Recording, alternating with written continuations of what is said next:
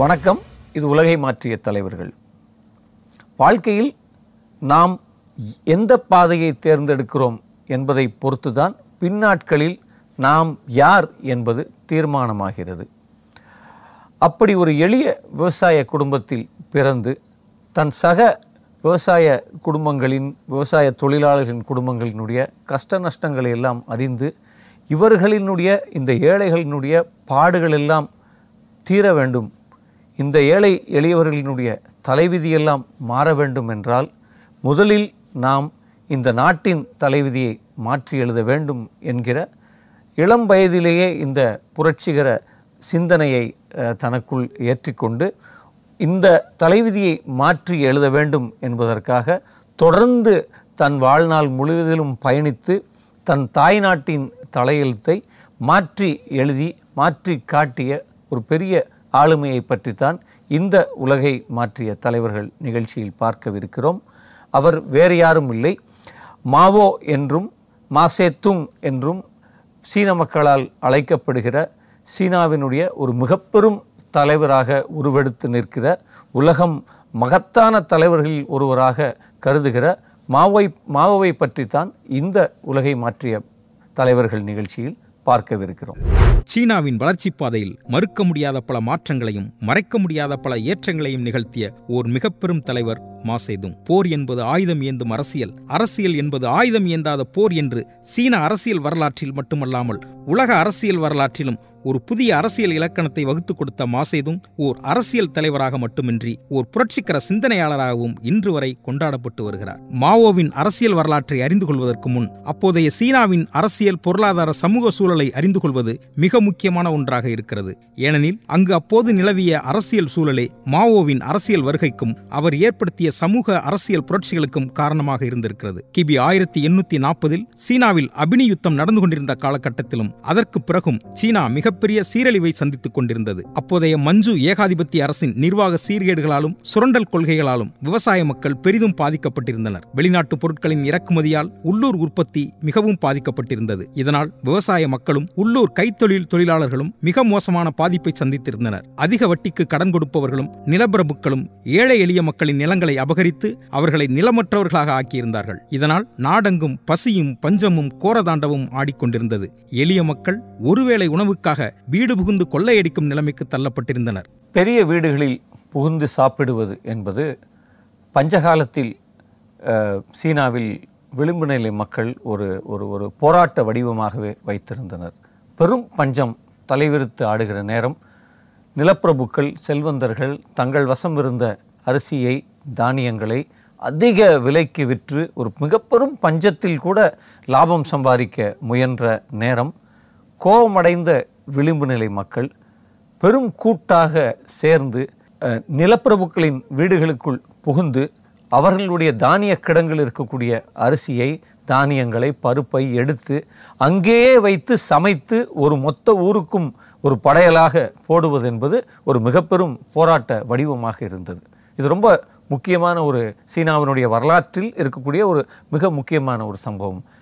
அப்போ சீனாவில் எப்படி பட்டினியும் பஞ்சமும் தலைவிரித்து ஆடியது என்பதற்கு இந்த போராட்ட வடிவம் அல்லது இந்த இங்கு நிலவிய இந்த சூழல் ஒரு மிக முக்கியமான சாட்சியமாக விளங்குகிறது. மாவோ எனப்படும் மாசேதுங் சீனாவின் ஹூனான் மாகாணத்தில் உள்ள ஷாவ்ஷன் சுங் என்னும் கிராமத்தில் கிபி ஆயிரத்தி எண்ணூத்தி தொண்ணூத்தி மூணாம் ஆண்டு டிசம்பர் இருபத்தி ஆறாம் நாள் பிறந்தார். இவருடைய பெற்றோர் மா ஷென்செங் மற்றும் வென் குய் மெய் மாவோவின் தந்தை சீன ராணுவத்தில் கொஞ்ச நாட்கள் பணி செய்த பிறகு தன் சொந்த கிராமத்திற்கு திரும்பி விவசாயம் செய்யத் தொடங்குகிறார். ஆரம்பத்தில் சிறு விவசாயியாக இருக்கும் அவர் நாளடைவில் விவசாயத்தில் நல்ல முன்னேற்றம் ஏற்பட அதிக அளவில் விவசாயம் செய்ய தொடங்கி ஓரளவு வசதியான நிலைக்கு மாறுகிறார். விவசாய வேலைகளுக்கு கூலி ஆட்களை பயன்படுத்திய மாவோவின் தந்தையார் மாதத்தின் முதல் பிறையன்று அவர்களுக்கு கூலி கொடுப்பதை வழக்கமாக கொண்டிருந்தார். மாவோவின் குடும்பத்தினர் பெரும்பாலான நாட்களில் தீட்டாத அரிசியும் காய்கறிகளையும் மட்டுமே சாப்பிடும் சிக்கனத்தை கொண்டிருந்தாலும் தங்களின் வேலையாட்களுக்கு முட்டை மீன் பன்றி இறைச்சி போன்றவற்றை உணவாக கொடுத்தனர். விவசாய வேலைகள் வியாபாரம் போன்றவற்றை மாவோவின் தந்தை பார்த்து கொள்ள மற்ற குடும்ப வேலைகளை அவரின் தாயார் கண்ணும் கருத்துமாக கவனித்து வந்தார். இப்படிப்பட்ட விவசாய குடும்பத்தில் பிறந்ததால் மாவோவும் தன் இளமை பருவத்தில் விவசாய வேலைகளையே செய்து வந்தார். பகலில் பள்ளிக்கு செல்ல வேண்டும் காலையும் மாலையும் விவசாய வேலைகளை செய்ய வேண்டும் என்பதே மாவோவின் அன்றாட வாழ்க்கையாக இருந்து வந்தது. ஆறு வயதிலிருந்தே விவசாய வேலைகளில் ஈடுபட்டு வந்த மாவோ தன் பதிமூன்று வயதில் விவசாயத்தின் எல்லா வேலைகளையும் கற்றுத் தேர்ந்தவராக இருந்தார். கிராமப்புற சூழ்நிலையில் பிறந்து இளமையில் இருந்தே உடல் உழைப்பில் ஈடுபடுவராக இருந்ததனால் மாவோ மற்ற விவசாயிகளின் துன்பங்களையும் துயரங்களையும் நேரடியாக உணரும் வாய்ப்பை பெற்றிருந்தார். அதனால் அவருக்கு இயல்பாகவே எளிய மக்களின் துயர் துடைப்பதில் ஓர் உணர்வுபூர்வமான ஈடுபாடு இருந்து வந்தது. மாவோவின் இளமை காலம் பற்றி அவருடைய கிராமத்தில் ஏராளமான கதைகள் சம்பவங்கள் செய்திகள் புழங்குகின்றன. குறிப்பாக ஒரு மழை நாளில் பெரும் மழை பெய்து கொண்டிருக்கிறது. அப்பொழுது தானியங்கள் எல்லாம் மழையில் நனையும் நிலை வருகிறது. அப்போ மாவோவின் தந்தை மாவோவை தன்னுடைய வீட்டு தானியங்கள் மலையில் மழையில் நனையாமல் பார்த்து கொள்ள அதை அள்ளுவதற்கு உத்தரவிடுகிறார். ஆனால் மாவோ அவர்கள் தன் வீட்டு தானியங்களின் மீது கவனம் செலுத்தாமல் அது நனைந்தால் நனைந்து விட்டு போகட்டும் என்று அங்கே இருக்கக்கூடிய எளிய சிறிய விவசாயிகளினுடைய தானியங்களை போய் அள்ளி கொடுப்பதில் அவர்களுக்கு உதவுவதில் மிகவும் மும்முரமாக இருக்கிறார். மாவோ ஒரு மிகப்பெரிய நிலக்கிழார் நிலப்பிரபு நிறைய நிலமுடைய குடும்பத்தின் குழந்தை. ஆனால் அங்கே இருக்கக்கூடிய சிறிய குத்தகை விவசாயிகள் ஏழைகள் அவர்களுக்கு அந்த நெல் நனைந்து விட்டால் அந்த வருடத்தின் பாடுகளே பெரும் திண்டாட்டமாகிவிடும். அப்போ நம் நெல்லை அள்ளுவதை விட நம் தானியங்களை அள்ளுவதை விட அந்த ஏழை குத்தகை விவசாயிகளினுடைய தானியங்களை அள்ளி கொடுப்பது முக்கியமானது என்று மாவோ அந்த வேலையை செய்கிறார். தன் அப்பாவிடம் தன் தகப்பனிடம் கடும் அவர் அவர் அவங்க அப்பா கோவித்துக் கொள்கிறார் அவர்கிட்ட ரொம்ப திட்டு வாங்குகிறார். ஆனால் மாவோவினுடைய ஒரு அடிப்படை பண்பை இளம் பருவத்திலேயே ஒரு பண்பு அவர்களுக்குள் அவருக்குள் வளர்ந்திருந்ததை இந்த சம்பவம் நமக்கு காட்டுகிறது. அதேபோல் ஒரு முறை மாவோவின் வீட்டில் இருக்கக்கூடிய ஒரு பன்றியை ஒருவர் வாங்குகிறார் விலைக்கு. மாவோவின் தந்தை மாவோவை அனுப்பி அதற்கான பணத்தை வசூல் செய்துவிட்டு வரும்படி அனுப்புகிறார். அப்படி சென்று அந்த பணத்தை வசூல் செய்துவிட்டு வருகிற வழியில் மாவோவில் மாவோவினுடைய கண்ணில் வந்து ஒரு ஒரு ஒரு பெரும் பசியோடன் இருப்பவர்கள் கண்ணில் படுகிறார்கள். மாவோ அந்த பணத்தை உடனடியாக அவர்களுக்கு பகிர்ந்தளித்து தங்களினுடைய பசியை போக்கிக் கொள்ளும்படி சொல்கிறார். அதேபோல் ஒரு முறை அவர் பள்ளியிலிருந்து பள்ளிக்கு செல்லும் வழியில் அவர் ஒரு இளைஞனை பார்க்கிறார். அவர் குளிரில் கடுமையாக அவதிப்பட்டு கொண்டிருக்கிறார். அவரால் அந்த குளிரை தாங்க முடியவில்லை. அப்போ மாவோ தன்னுடைய மேல்கோட்டை கலட்டி அந்த இளைஞனுக்கு கொடுத்தார். இப்படி மாவோவின் இளம்பருவம் ஏராளமான சம்பவங்கள் அற்புதமான சம்பவங்கள் நிறைந்தது.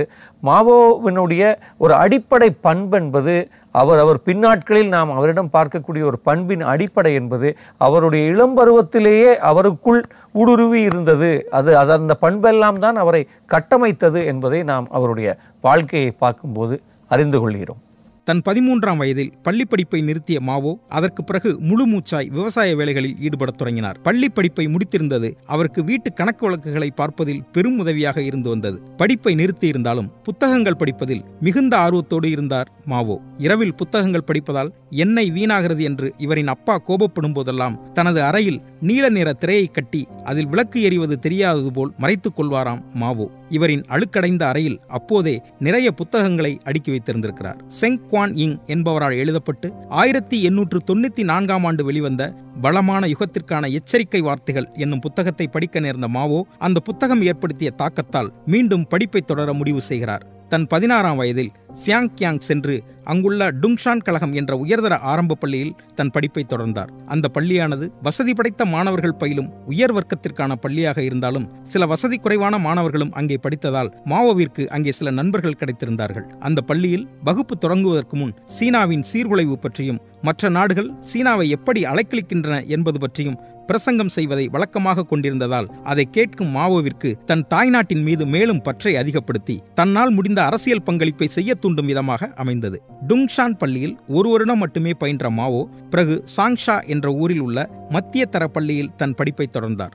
ஆயிரத்தி தொள்ளாயிரத்தி பதினோராம் ஆண்டு இந்த பள்ளியில் சேர்ந்த மாவோ இங்குதான் டாக்டர் சன்யாட் சென் போன்றவர்களை அறிந்து கொள்ளும் வாய்ப்பு கிடைக்கப் பெற்றார். மேலும் இந்த பள்ளியில் படித்துக் கொண்டிருக்கும் போது ஊச்சாங் கலவரம் என்ற மக்கள் புரட்சி அப்போதைய சீன மஞ்சு ஆட்சிக்கு எதிராக நடக்கத் தொடங்கியது. இந்த புரட்சியில் கலந்து கொள்ள விரும்பிய மாவோ தன் பதினெட்டு வயதில் அந்த புரட்சியை தலைமை தாங்கி நடத்திய ஒரு புரட்சிப்படை இராணுவத்தில் சிப்பாயாக சேர்ந்தார். இந்த புரட்சியின் மூலம் மஞ்சு ஆட்சி ஹூனான் மாகாணத்தில் முடிவுக்கு வந்தது. அதற்கு பிறகு சோசலிச கருத்துக்களின் மீது ஏற்பட்ட ஈடுபாட்டால் அது தொடர்பான நூல்களை படிக்க தொடங்குகிறார் மாவோ. பிறகு இராணுவத்தில் இருந்தும் விலகி மீண்டும் வேறொரு பள்ளியில் தன் படிப்பை தொடர்கிறார். பிறகு அந்த பள்ளியில் இருந்தும் விலகிய மாவோ ஹூனானில் உள்ள ஆரம்ப முதல் தர பள்ளியில் சேர்ந்து ஐந்து ஆண்டுகள் பயில்கிறார். இந்த பள்ளியில் படிக்கும்போது தன் பள்ளி தோழர்களை ஒருங்கிணைக்கும் மாவோ ஒரு சிறந்த இயக்க ஒருங்கிணைப்பாளராகவும் சிறந்த மக்கள் தலைவராகவும் மாற்றம் பெறுகிறார். அதற்கு முக்கிய காரணம் இந்த பள்ளியில் சேர்வதற்கு முன் அவர் பல்வேறு புத்தகங்களை மிக தீவிரமாக வாசித்து தன் வாசிப்பறிவை வளர்த்து கொண்டிருந்தார் என்பதே ஆகும்.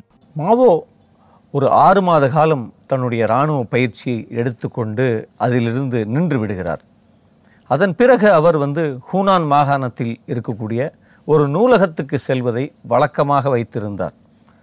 காலையில் அந்த நூலகம் திறக்கும்போது முதல் ஆளாக உள்ளே செல்லும் மாவோ அன்றைய இரவு அந்த நூலகம் பூட்டும்போது கடைசி ஆளாகத்தான் வெளியே வருகிறார். தொடர்ந்த ஒரு வாசிப்பை வாசிப்புக்குள் தன்னை உட்படுத்தி கொள்கிறார். ஏராளமாக வாசிக்கிறார். குறிப்பாக சீன வரலாறு இதிகாசம் தத்துவ சாஸ்திரம் வெளிநாடுகளினுடைய சரித்திரம் பூகோளம் இலக்கியம் என்று எல்லாவற்றையும் படிக்கிறார். அவர் இதுதான் தனக்கு தேவை என்று படிக்கவில்லை. அவர் ஏறக்குறைய அவருக்கு கிடைக்கும் அச்சுப்பிரதிகள் எல்லாம் அந்த நூலகத்தில் படித்து தீர்த்ததாக நமக்கு தெரிகிறது.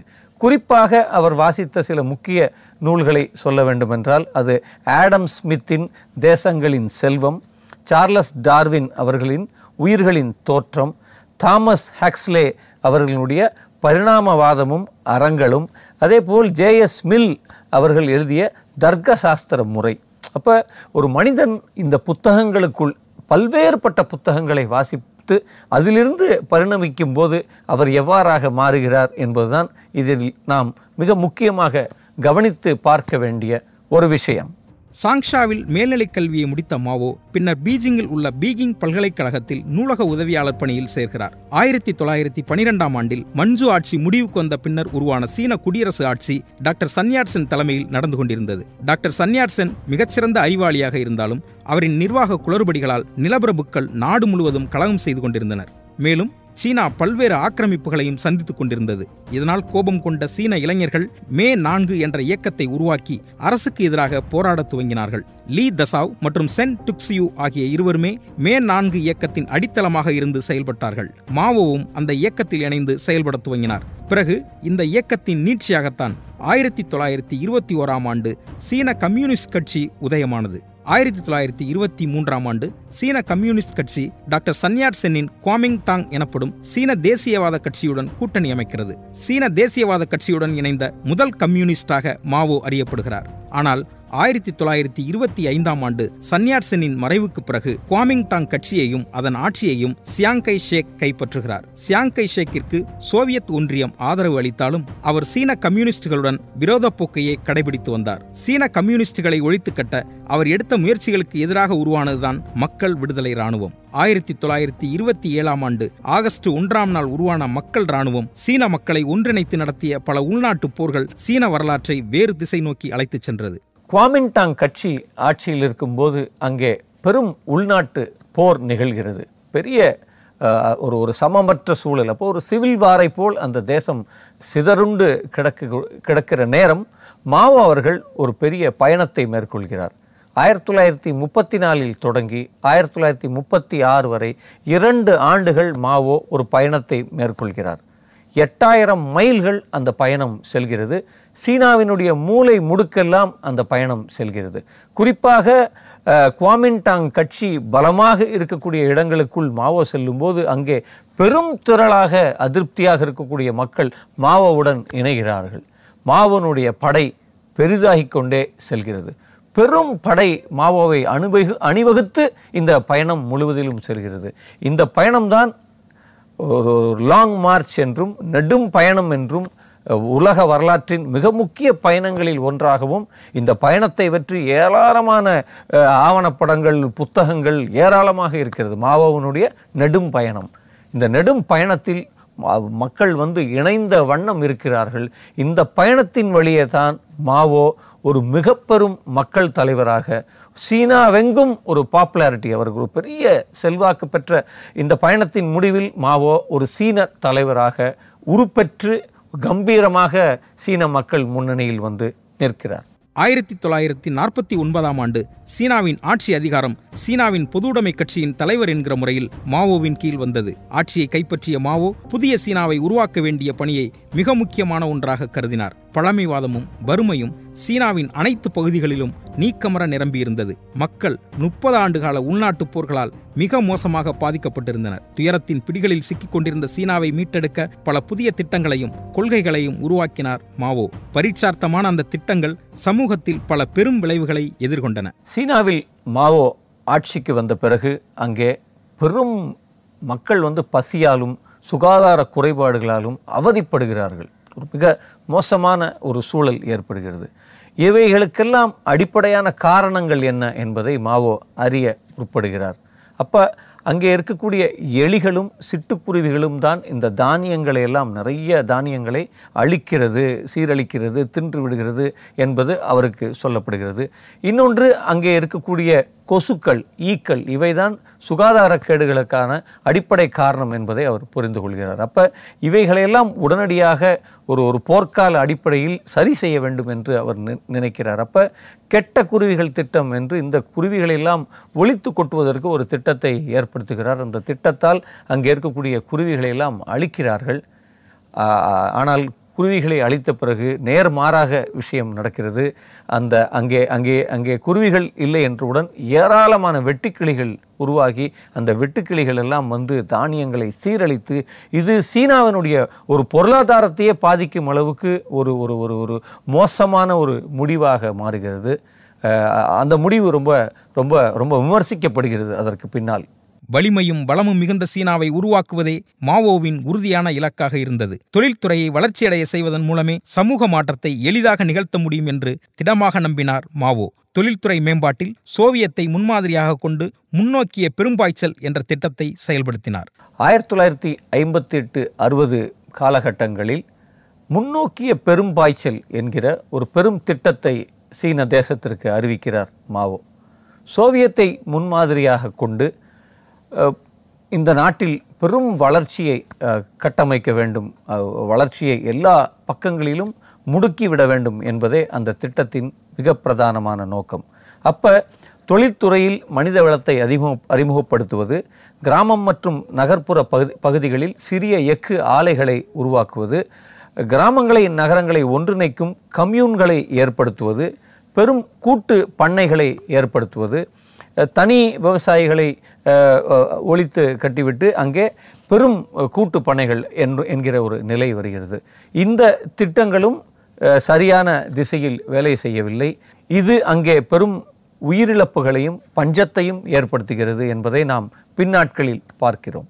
ஆயிரத்தி தொள்ளாயிரத்தி அறுபத்தி ஆறாம் ஆண்டு மே பதினாறாம் நாள் சீன பண்பாட்டு புரட்சியை அறிவித்தார் மாவோ. சீனாவில் மீண்டும் முதலாளித்துவ ஆட்சி ஏற்படுவதற்கான முயற்சிகளை ஒடுக்குவதற்காகவும் சீனாவின் திட்டங்கள் பெரும்பாலும் சோவியத்தை பின்பற்றி இருப்பதால் தனது தனித்துவத்தை சீன வரலாற்றில் ஏற்படுத்தும் விதமாக இதை வடிவமைத்தார். ஆயிரத்தி தொள்ளாயிரத்தி அறுபத்தி எட்டாம் ஆண்டு பண்பாட்டு புரட்சியை திரும்ப பெற்றுக்கொள்வதாக அறிவித்தாலும் ஆயிரத்தி தொள்ளாயிரத்தி எழுபத்தி ஆறாம் ஆண்டு வரை அது தொடர்ந்ததாகவே கருதப்படுகிறது. நூறு பூக்கள் மலரட்டும் என்ற கருத்துரிமையின் கதவுகள் எனது ஆட்சியில் எப்போதும் திறந்தே இருக்கும் என்று அறிவித்தாலும் மாவோவின் ஆட்சியில் அதற்கான முழு வாய்ப்பு அளிக்கப்படவில்லை என்பதே நிதர்சனமாக இருந்து வந்தது. ஆனாலும் குடும்பப்பற்றுமிக்க சீனர்களை தேசப்பற்றுமிக்கவர்களாக மாற்றியதும் சீனாவை ஒரு ஒன்றுபட்ட தேசமாக மாற்றி அமைத்ததிலும் மாவோவின் பங்கு மறுக்க முடியாத ஒன்றாகவே இருந்து வந்தது. மாவோவின் ஆட்சியில் பல எதிர்மறை விமர்சனங்கள் இருந்தாலும் நாடு நவீனப்படுத்தப்பட்டது என்பதையும் தொழில் வளர்ச்சியை நோக்கி வேகமாக நாட்டை முன்னெடுத்துச் சென்றவர் என்பதிலும் எவருக்கும் மாற்றுக் கருத்து இருக்க முடியாது. கல்வி சுகாதாரம் மக்களின் அடிப்படை பொருளாதாரம் ஆகியவற்றில் பெரும் மாற்றங்கள் நிகழ்ந்தன.